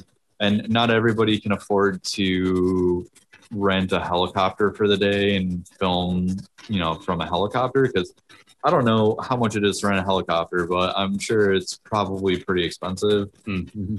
Especially if you're doing a lot of filming and you need to circle the park, you know, two, three, four, five times or whatever. But I had a buddy mm-hmm. that used to work in a helicopter rental in Las Vegas, and I just for this conversation alone, I wish that I would have like racked his brain about how much it was to to rent a helicopter. But, but yeah, I imagine that you're paying, I mean, upwards of at least you know a few hundred dollars. Yeah, and it's like I there's there's some places around that like you can get helicopter rides, but I would still think that the, it's probably roughly about the same price as just you know paying 50 bucks for somebody to go fly a drone or whatever. But um, it's the same thing. It's like, I mean, if you can get a permit to film inside of a national park where it's not permitted, then I think that you probably are able to fly a drone. I don't, I don't remember off the top of my head. I remember looking up the information one day, and I was like, oh, that's interesting. You can get a permit to film, and I think drones were allowed, but uh, I'd have to look at it again. But I mean, still, I, I would pay, I would pay twenty to fifty bucks. I mean, the Weeki Wachee State Park in Brooksville, out in Weeki Wachee, Florida. Um, that's like 30 ish minutes from my house. And they actually eventually put a very small no drone sign at like the very back of the parking lot where nobody could see it near the road. Uh, I was going there one day to just because I just want to go and like snag a couple of like photos and stuff. And uh, somebody told me they're like, yeah, no, you're not allowed to do that here. There's no drone zone. And I was like, what? And the guy was like, yeah. He's like, you're not even allowed to take off from the other side of the road and fly it over to get pictures. And I was like, I don't know about that. Yeah, no, that's not true. I'm like, I'm like, for starters, yeah, it's you're not you're not supposed to fly over roads, especially with cars and stuff on it. But uh, you don't own the airspace over there. I'm pretty sure you don't own the the parking lot of the CVS that's across the street, so you can't really tell me that I can't do that. Exactly, and that that that brings me to the next thing, and this is sort of the elephant in the room right now. Uh, don't know if you've seen the videos I've done recently about Senator Mike Lee, but he proposed uh, much what AirMap was in favor of on their their Twitter rampage that they went on unintentional Twitter rampage. He proposed legislation that he was going to slip into the budget bill as an amendment that would do two things. Essentially, it would allow cities, states, localities to charge taxes and fees for the operation of drones. So yeah. the FAA had no jurisdiction over that. If you wanted to launch a drone in Tampa, for instance, they would have the right to either tax you or charge you a fee to operate your drone, which is uh, just ludicrous in its in itself. But the other thing that he proposed that I think is a little bit of a reach, and I think that as long as he continues to try to die on that hill, we'll always come out on top because the FAA just doesn't, it won't give up control of airspace in any regard. Um, he also proposed in that budget bill that localities would also have the right to police airspace from one to 200 feet above ground level. So that would mean, you know, even if you could find a place to launch or land your drone, if you were under 200 feet over top of the city of Tampa and they didn't like that, they could track you down using remote ID, which is coming in 2023, and you, you know do something about it. Whether it's as nice as asking you to kindly to land your drone and leave, or you know as far as finding you or even taking you to jail depending upon how severe it is. Yeah i just i don't see that like and that's the thing is it, everything is always about money. And that's the thing that like i don't think it would ever pass because you would need to really fight the faa for that. And i mean the faa is basically the only entity that owns airspace as a government entity. It's like I don't think that the FAA is going to allow that to happen because once the the FAA allows anybody to police any airspace, it's like they basically don't own anything at that point. Mm. And yeah, and I, I, think that's sort of like I said, if he dies on the hill, if anybody that is proposing this type of legislation wants to die on that hill, uh, that I agree wholeheartedly that the FAA is not going to give that up because it opens up uh, just this this whole can of worms as far as conflicting authorities in certain airspaces. You know, the FAA still has control over that airspace of one to 200 feet. But if, you know, the city of Tampa or the city of Lancaster says you're not allowed to fly at in one to 200 feet above our city, it, you know, who whose ruling takes precedent then, and how far do you have to take that in legal? It opens up a nightmare of legal things, litigation that I just don't think the FAA wants any part of. So I think they're always going to put their foot down and go, "No, this is ours." You know. Yeah, exactly, and that so that would also bring up the point too. So obviously, uh, Amazon was it UPS, um, probably FedEx, and the post office at some point will also apply for was it the FCF 135 license? Yep. Um, basically, so all these all these large companies that are you know pushing to get their license to fly drones commercially so they can deliver packages and I'm sure hospitals eventually will jump on that same bandwagon, which I, I know that there has been a lot of tests in places like Sweden, some other countries that have been testing out long distance flights from like one hospital to another. So like if you had to get, you know, an organ to another hospital, you could probably fly it faster with a drone than you could, you know, load it into a van and drive it across the, the you know, 20 miles or whatever it is, or 10 miles or whatever it is. And so it, it, it's going to all boil down to that. It's like if if he did it in Utah and then other states and other counties and other cities saw that, they would all jump on that bandwagon. So then what's going to happen to people like Amazon, UPS, FedEx, uh, hospitals? And so like when once remote ID is initiated, and if I if I remember correctly, what is it like? So once remote ID is basically up and running, we're only allowed to go up to 300 feet. I think it is right. I think that was proposed. I don't know if that ever went through, but I know that was a part of that, uh, where they were going to take a chunk out to make that sort of like the the the delivery drone zone, where only drones flown by Amazon, UPS, these places that are making critical infrastructure movements with long distance drones can operate. Yeah. And so, like, all right, so even let's say that that doesn't happen. So the FAA would still have to give them some sort of a like a buffer space so that th- this way they could fly and not interfere with other people that are flying their drones. Um, but then you're also going to have that instance where, like, all right, so if they have to push the flight limit from 400 300 feet to 400 feet or 450 feet or something like that then you're going to be in airspace where planes and helicopters are flying so it all it's all going to boil down to like i don't think that that would ever really happen i mean if it takes hold in utah i i think the faa would fight like hell to make sure that that doesn't happen in any other state because I mean, let's be realistic. I mean, if if a hospital needs to get a, a heart transplant from, you know, Tampa General to Land O'Lakes ER, you know, immediately, and they can't get somebody in a car to drive from TGH to Land O'Lakes in 20 minutes, but you could fly a drone at that same distance in that same amount of time. Like, I mean, you're you're freeing up traffic. You're not having to, you know, have somebody in a in an ambulance or a cop car, you know, haul ass through traffic and get stuck and stuff like that. So I, I don't think that the FAA would ever allow that to happen.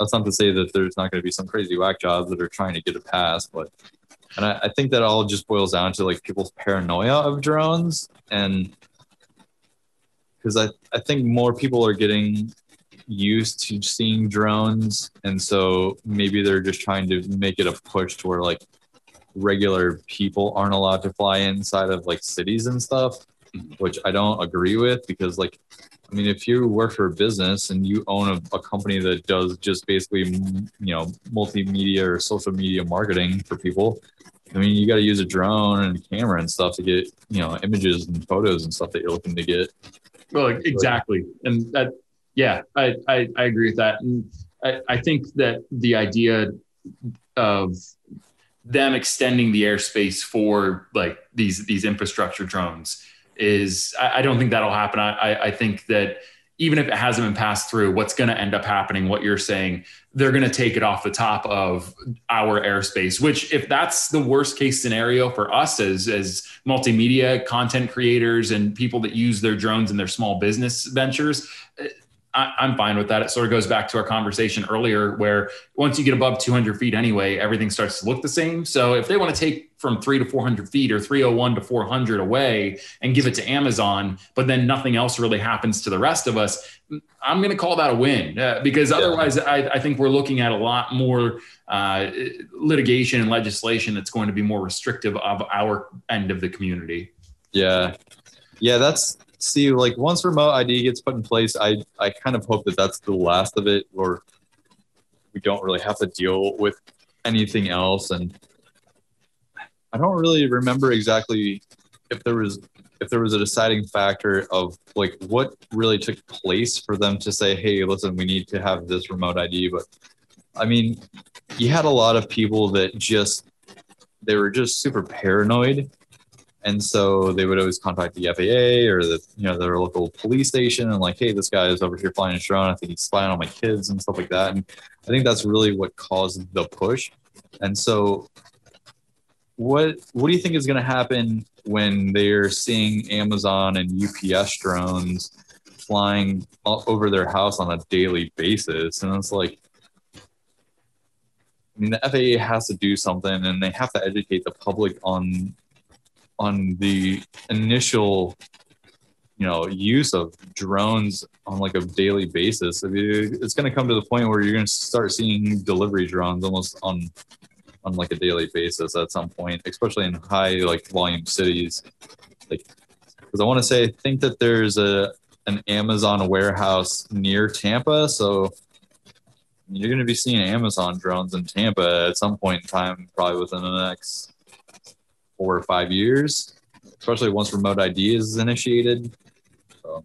Yeah, well, it, and it brings up an interesting point too that it, ever since I started, when I started flying drones, uh, the paranoia was probably at its peak with drones, especially people just randomly taking drones and launching them. So I remember when I first started flying my Phantom 3, there were several occasions where I was in the city of Williamsport, which is where they have the Little League World Series. It's like north central Pennsylvania. Uh, but I was in the city of Williamsport flying it. And I would get confronted by people that just from out of nowhere telling me, you know, eh, quit, quit flying your drone near my kid. And it's like, I, I didn't even know your kid was over there. You know, like I have no interest in your kid. I'm, I'm trying to get this mountain, you know, leave me alone. But it went from that to more recently, I still have negative interactions every once in a while. It, it's few and far between now, but more often than not, if I'm flying in Lancaster City, uh, it's usually a if somebody comes up to me and they usually ask me a question or they say, yeah, "That's really cool," you know, or it's usually a positive interaction or at least neutral. Um, but it does bring up an interesting point you still get those those nut jobs that say i'm going to shoot your drone down which is a federal offense but they still threaten it because they think it'll get a reaction out of you or it'll get you to do something they want you to do. But what happens the first time that an amazon drone gets shot down? You, you know i know that the the it's a federal offense you're not allowed to uh, interfere or sabotage an aircraft especially while it's in flight. So that's that's a federal charge in itself but how are they going to pursue that. I know that there's a lot of information that those drones take in and they can sort of narrow it down. But when it comes right down to it, unless you have you know visual proof that this is somebody that shot the drone it's really hard to narrow down who would shoot that down without some sort of a, a threat or some sort of an identification from that party that said hey if you don't do x i'm going to shoot your drone down yeah, well, not only is shooting a drone down a federal offense, but I'm pretty sure that firing a weapon into the air is probably one of the dumbest things that anybody could do. Mm, yeah. Um, especially like if it's, I mean, a shotgun is a little different because, you know, everybody uses shotguns for like duck hunting and stuff like that. So that's a little bit more on like the lenient side. But I mean, still, if you're doing something like that that's in like a city and you're trying to fuck, you know, you're trying to fire on a drone that's flying. Not only is that stupid and risky, I mean, if you kill somebody, then I mean, you're at fault for murder at that point because you're paranoid. Mm-hmm. Um, I I would think that probably for the most part, if a drone, like if they give Amazon and, and all these other companies like a specific amount of airspace between three and 400 feet, let's say, and we're restricted to 299 and below, then I think that would cause the problem of people trying to skeet shoot uh, a drone 300 feet in the air just to get a free package. Yeah. Um, which, like I said, I mean, just firing a weapon into the air to be honest, is stupid in general. I mean, if you're dumb enough to shoot a gun into the air and potentially murder somebody, then you probably deserve to be in jail to begin with. I agree um, with that. Yeah. So I I really think because like I see I see memes on Facebook people post and they think it's funny. And it's like that's yeah, as funny as you think like skeet shooting a drone out of the sky for an Amazon package is funny. It's like you're not thinking of the consequences if that bullet or something goes astray and you hit somebody and you murder somebody, then technically you're going to jail for murder at that point. Well, then so. there's there's also the physics of the drone too. Anybody that's ever shot skeet or duck hunts or any kind right. of waterfowl hunting or any kind of bird hunting for that matter, eh, you understand that physics comes into play. The trajectory of that object you just shot out of the air, unless it's hovering, it, it's going to keep going forward for a length of time. So if that drone is going, you know, let's say 45, 50 miles an hour carrying that package and you shoot it and you disable it with your shot, that's going to carry for you know maybe a few hundred feet before it actually makes impact so you're not just ha- shooting it and having it hit the ground in front of you, more than likely that's going to go flying somewhere. And let alone the the ammunition or the the rounds that you just expended into the air, you've now just got this. However large their drones are, I'm assuming they're going to be bigger to accommodate bigger packages, but you you've got this maybe you know 10 20 pound drone that's just falling out of the air at a trajectory that you don't know where it's going to land or who it's going to land on. So, it, you know, yeah. that, that opens a whole nother thing. If that drone hits somebody, you're the one that disabled the drone, it, you know, or even though your gunshot didn't result directly in their injury or death, you know, are you still held accountable? My thought would be yes. You know, that, that would certainly be on you at that point. I mean, if they have any sort of information or, or evidence that you were the person that originally shot the the bullet or the shell or whatever into the drone, then yeah, I mean, you're obviously going to be held accountable. Um, another thing too is like, I mean, obviously with the trajectory of the aircraft, the speed, uh, the wind gusts, you know, because I mean, if you're 300 feet in the air, you you obviously you're you're under the impression too that like so the wind speed at ground level is probably double or triple what it is at 300 feet too. So you're also going to have some sort of a wind drift or a wind push. You know, if the drone's coming this way and there's a crosswind, it's going to hit the drone as soon as it's falling, and then it's going to go, you know, another 150, 200 yards out mm-hmm. that way after you get done shooting it. So I mean, that's if it lands in a road and then immediately hits a car and not only have you already, you know, shot down a drone doing something illegal to begin with, but now you've just caused some sort of a car accident at that point. Yeah. So, and that's a, another thing too is like flying over roads type of thing. It's like, I mean, how is how is Amazon and the FAA gonna handle that too? Because I mean, most every single road in you know, at least even in my town, like our two main roads are always busy even the road that I live on is super busy all the time too. So I mean, is it going to be flying straight over houses? Mm. Yeah, that's that's that's a good point. And you know, the I guess it would come into what kind of insurance does will Amazon be required to carry? You know, if their drone, let's say it's totally uninhibited by any any outside force, but their drone falls out of the air and hits a, a vehicle crossing the road, hits a pedestrian, you know, hits somebody's house or property. You know, at that point. It, yeah, I mean, it'll be easy to track whoever that drone belongs to down, but what's the process for that? You know, how does that, how does, how does that get handled? Um, you know, who does that person contact? I mean, other than the company, who do they contact to, you know, take it to a litigation phase? There, there's a lot of undetermined variables that come into incorporating this technology on a widespread infrastructure scale where you're actually using it in that capacity. I, I totally agree with that. Yeah. I mean, I, I guess if it caused some sort of a property damage, I mean, I clearly you're gonna have if you have homeowners insurance or renters insurance, that you're gonna have to contact them, mm-hmm. let them know. Then you're probably gonna have to do the same thing. Contact Amazon, like, hey, your your drone just dropped out of the sky and it broke through my ceiling or damaged my awning or something like that. And so I'm sure that there's going to be something, you know, it's, it's going to be like if you got in a car accident, like a, a, small fender bender or something, you're going to have to exchange insurance policies and stuff like that.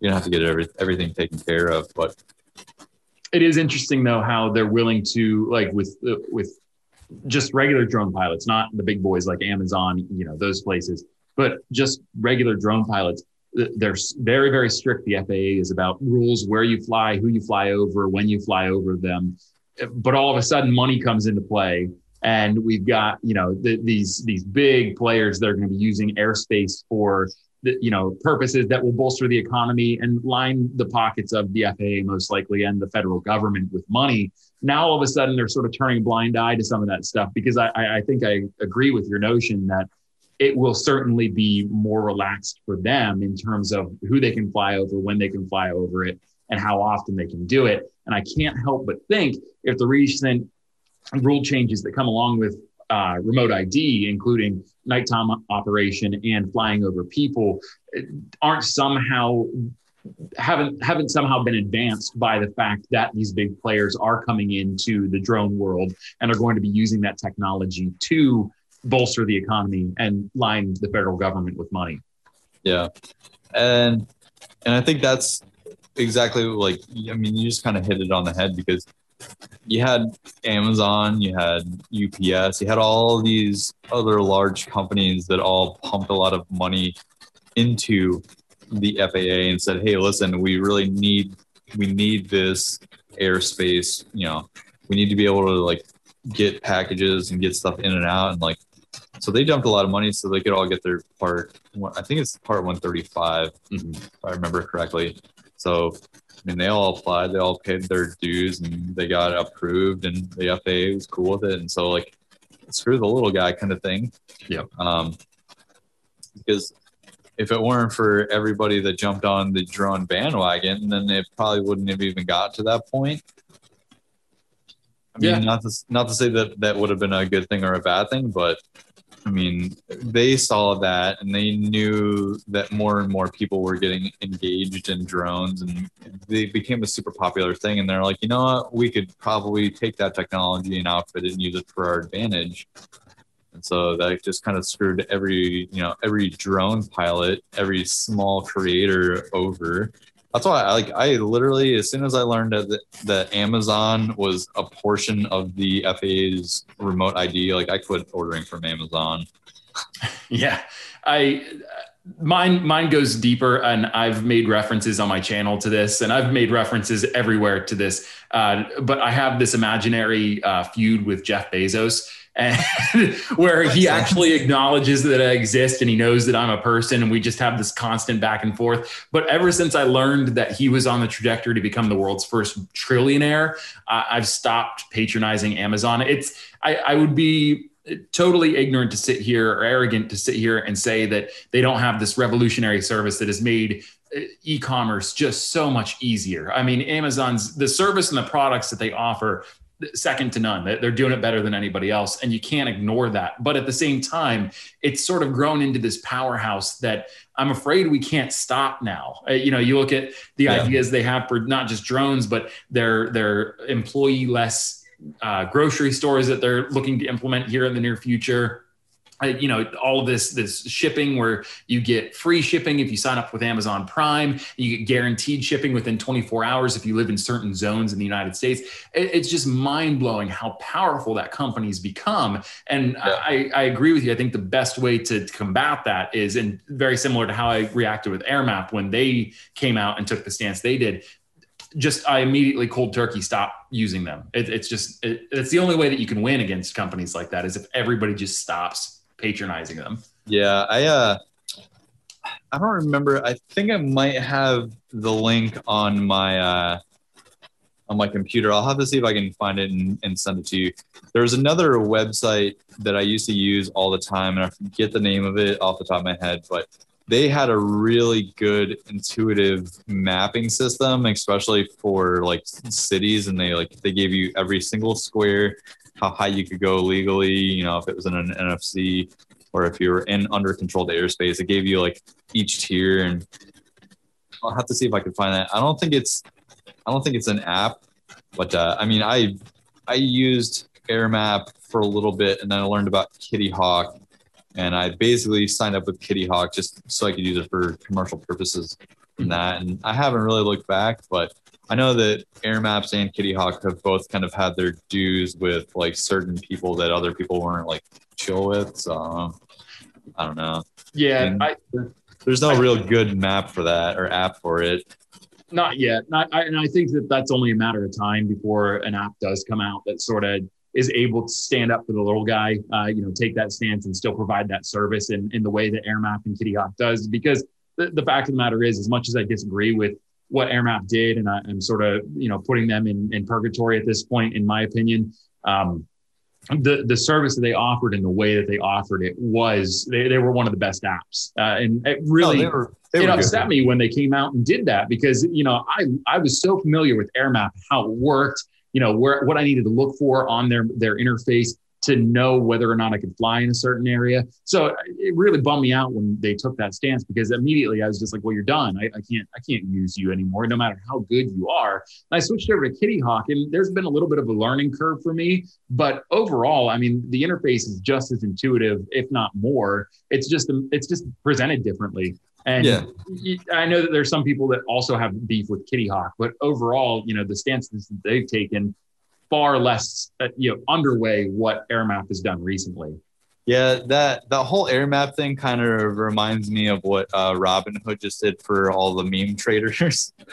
yeah. So I mean that that makes a lot of sense. But yeah, um, yeah, I don't I don't think that there's going to be any way that we could ever really stop Amazon from becoming what it is. And like at this point, like I mean Jeff Bezos is leaving Amazon, so I mean at this point it's not even really him anymore. It isn't. Uh, and but yeah, I just I mean there's there's nothing really because I mean they revolutionized how to order and purchase things on the internet, and it was all it was like the Walmart of the internet type of thing. Mhm. And so like you're never gonna beat that. It's the same re- reason why I don't shop at Walmart unless I absolutely have to go there.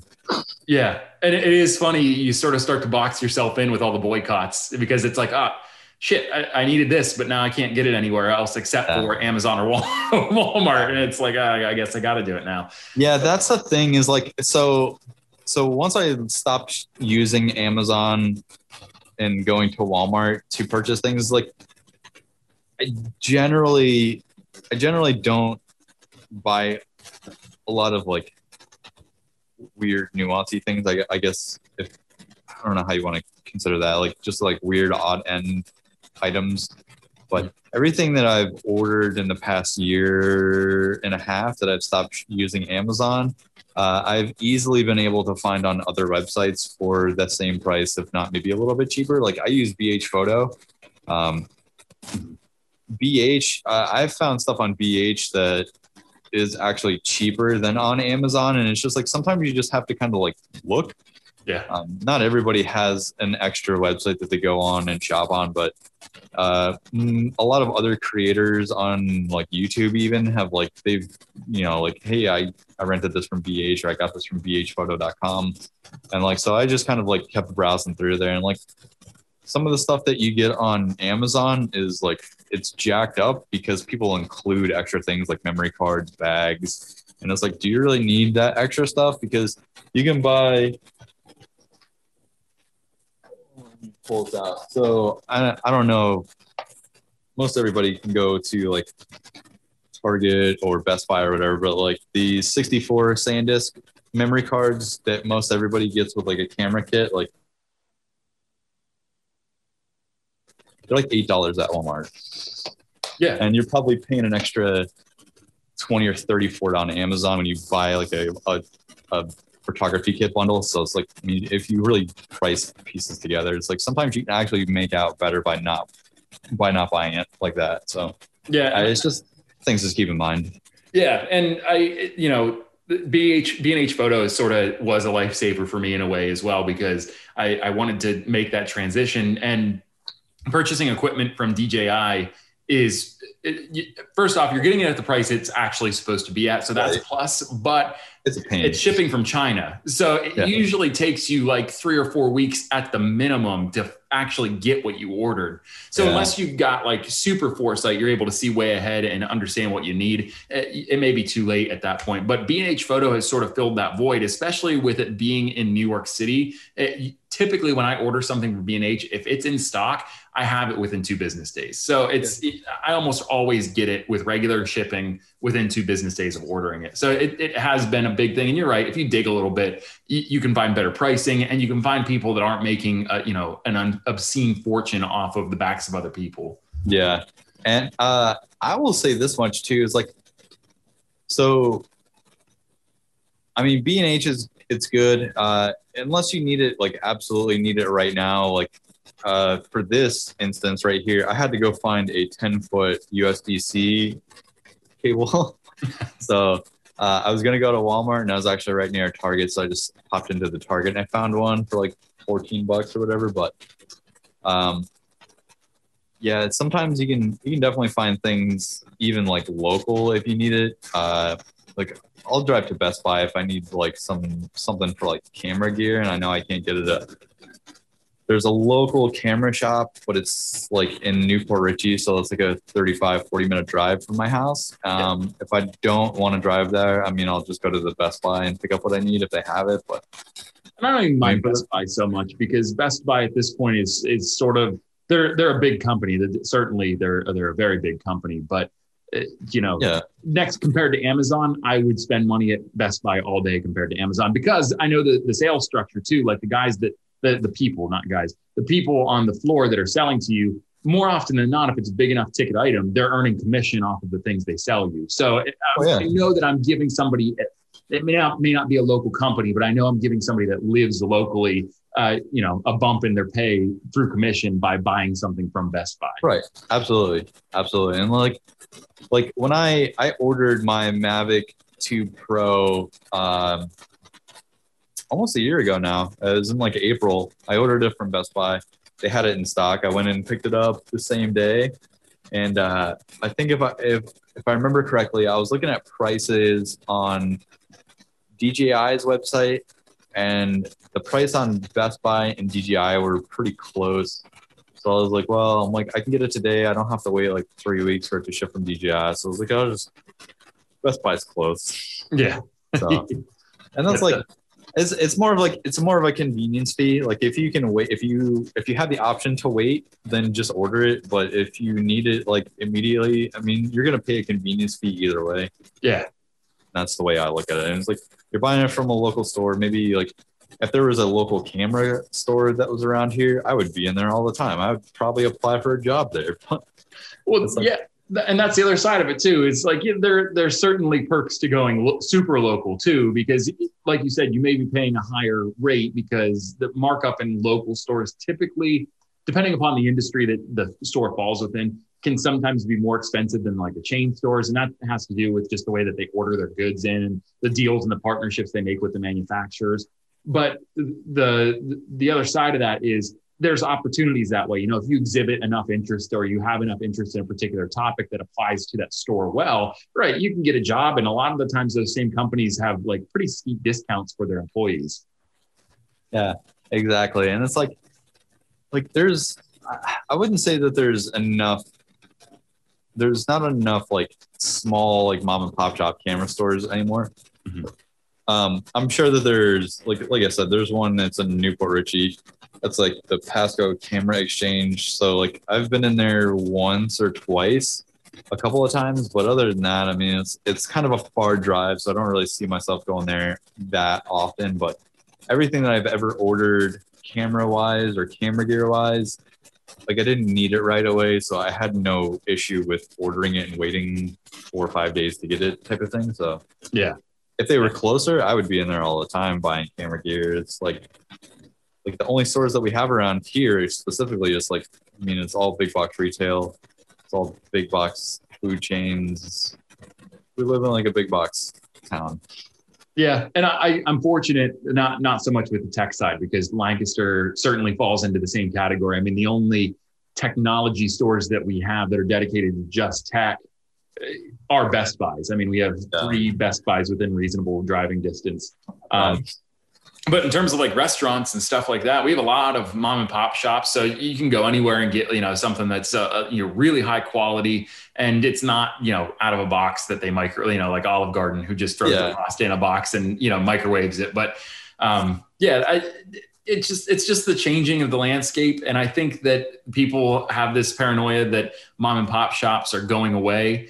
I- I don't think that's the case. I think that they are, they're getting smarter. I think that there's, you know, people that are entrepreneurs that are opening their own businesses are being much more choosy about what kind of services they offer. So you may not have a mom and pop shop like a general store anymore. Those things have gone away, but take all of those categories and separate them out. And the ones that make sense to sort of have a dedicated store for, that's where you're starting to see those those types of businesses pop up. Yeah. Yeah, absolutely. I mean, we still have like really small niche like mom and pop like restaurants and stuff around here. There's a few like kind of like like like vintage like thrift stores where like they go to like estate sales and stuff and they find like really old vintage like cool stuff that you would find and uh like antique stores and stuff like that. And so like there's a bunch of those around here, but there's nothing really like when I used to work at the liquor store, I used to tell my old bosses all the time, like, there needs to be more like niche businesses around here because everything, everything is like big box retail. Everything's like super huge fast food chains. Everything's like super huge fast, uh, like restaurant chains. Like when you really look at like the businesses that are around here as a whole, like the only things that are really kind of like small are like uh, like cell phone repair shops, vape stores, uh, like food, like mom and pop food uh, restaurants, um, like other small little businesses that like they're like antique stores and stuff. And that's like kind of the only things that we have around here. I think, especially in smaller towns, you would probably see a better like a better turnaround from people not shopping at such a large scale local retailer because it's really hard for people not to shop there just because everything is so cheap and everybody wants everything to be made in America and everybody wants everything to be like low price. And so like you kind of have to choose between the two. You want low prices or you want to be to be made in America? And then like are you always gonna shop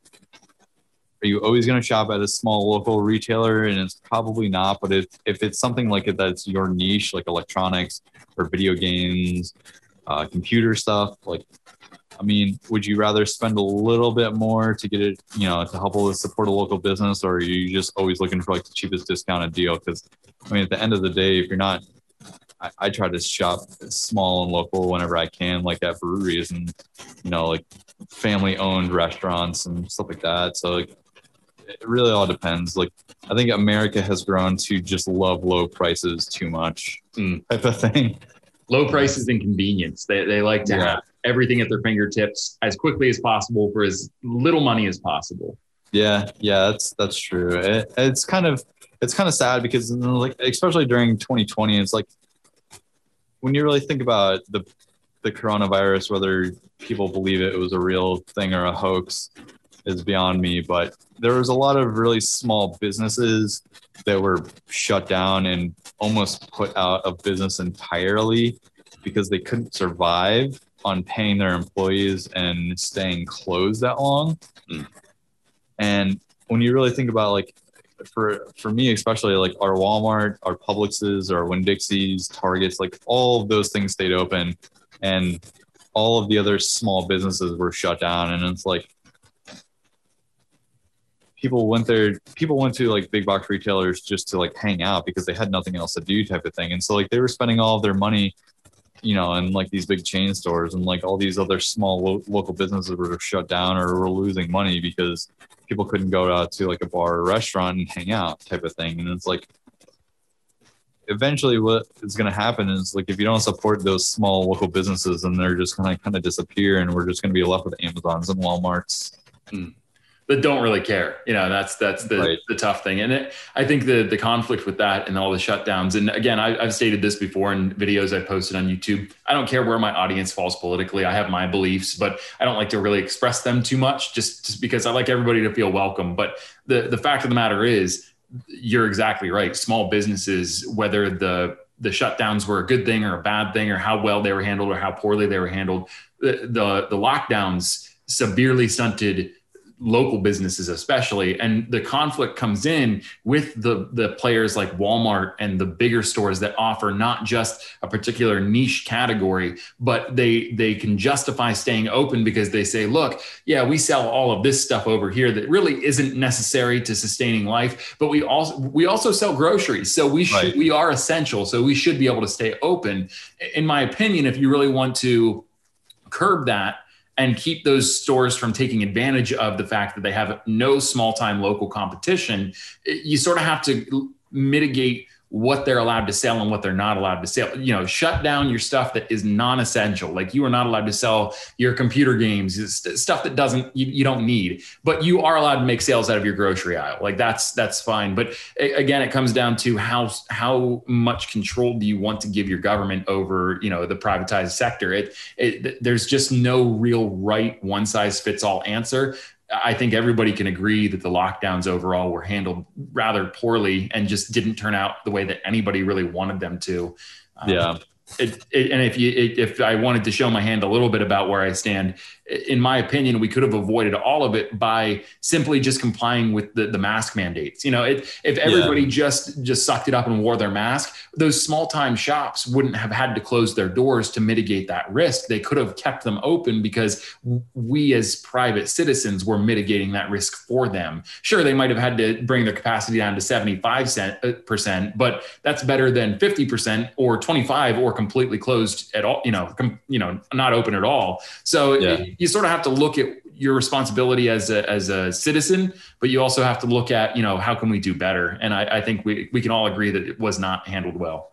No, no, they weren't, they weren't handled well at all. And I agree with that 100% because I was working at uh, Big Lots during the pandemic and it was like, so basically, like, I mean, we were open and people were basically spending their entire like stimulus checks on like new couches and new bed sets and furniture and stuff. And it's like we we sold groceries, but were new couches and bed sets really essential to any of those businesses? And I would say no, especially for the for the pure fact that people number one is like you guys are just you're coming in here to like spend your money because you're bored of sitting at your house type of thing and it's like there are a lot of very small businesses that I am friends with people that own, you know, like like craft breweries and stuff. And it's like they were le- legitimately hurting because they couldn't afford to pay employees because they couldn't stay open.